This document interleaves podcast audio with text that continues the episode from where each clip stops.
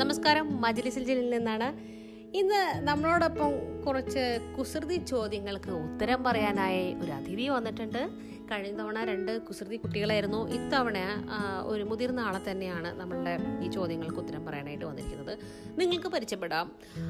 റഹ്മത്താണ് റഹ്മത്ത് ഒരു B grade engineer ആണ്. അപ്പോൾ റഹ്മത്ത് നമസ്കാരം റഹ്മത്ത്. ഞങ്ങളുടെ ഈ പ്രോഗ്രാമിലേക്ക് വന്നതിൽ വളരെയധികം സന്തോഷം. നമസ്കാരം. അപ്പോൾ ആദ്യം ഞാൻ ചോദ്യങ്ങൾ ചോദിക്കുകയാണ്. അപ്പോൾ കുട്ടികൾക്കാണെങ്കിൽ നിങ്ങൾ കുറച്ച് സമയമൊക്കെ കൊടുക്കും. വലിയ ആൾക്കാർക്ക് അധികം സമയമൊന്നും കൊടുക്കുന്നില്ല. ചോദ്യങ്ങളൊക്കെ ശ്രദ്ധിച്ച് കേൾക്കുക. എന്നിട്ട് ഉത്തരം പറയാം. നമുക്ക് നോക്കാം എത്ര എത്ര ചോദ്യങ്ങൾക്ക് ഉത്തരം പറയുന്നത് നോക്കാം. ഒന്നാമത്തെ ചോദ്യം. ഒരു തൊഴുത്തിൽ മുപ്പത്തിരണ്ട് വെള്ളക്കാള. എന്താണ് അതിന് ഉത്തരം?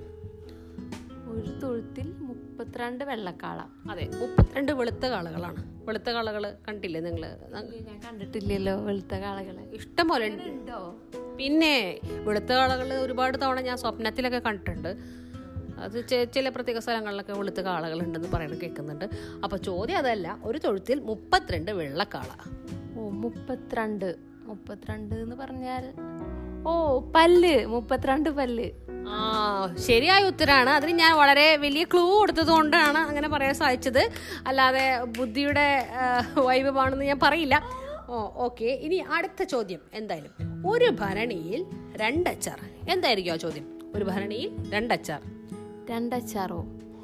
ഒരു ഭണി ഭരണിയിൽ രണ്ടെണ്ണം ഇടാൻ പറ്റുമോ അച്ചാർ അതെ എന്റെ വീട്ടിൽ ഒരു ഭരണിയിൽ സ്ഥലമില്ലാത്തതുകൊണ്ട് രണ്ടച്ചാറുകളായിട്ട് ഇടാറുണ്ട്. ഞങ്ങളൊന്നും ഇടാറില്ല. ഞങ്ങൾ മിക്സ് ആക്കിയിട്ട് ഇടാറുണ്ട് പക്ഷെ അങ്ങനെ രണ്ടെണ്ണം ഒരുമിച്ച് അങ്ങനെ ഉണ്ട് കൊട്ടാറില്ല.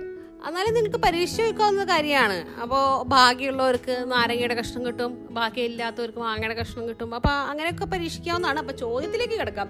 ഒരു ഭരണിയിൽ രണ്ടച്ചാർ എന്തായിരിക്കും?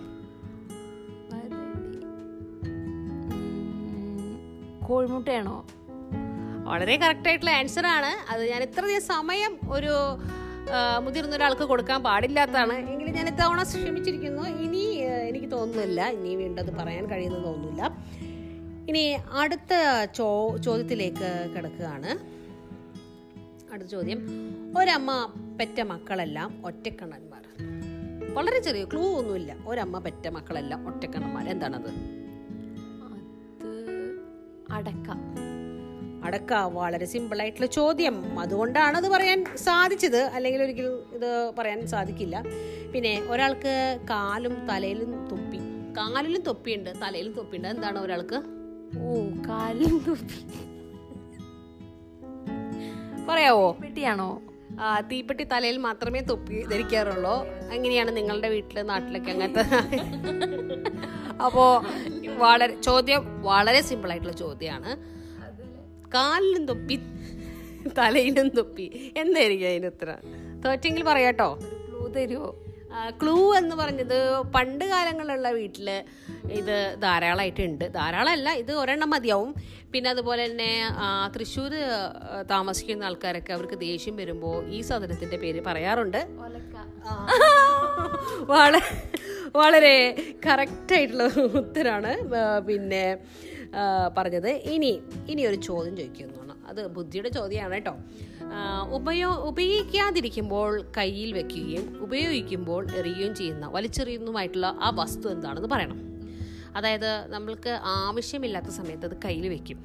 ആവശ്യമുള്ള സമയത്ത് ഇത് വലിച്ചെറിയുകയും ചെയ്യും. എന്താണ് ആ ആ ഒരു പ്രത്യേക ഒരു വസ്തു? ആവശ്യമുള്ളപ്പോ നമ്മൾ വലിച്ചെറിയുന്നത് എന്താ?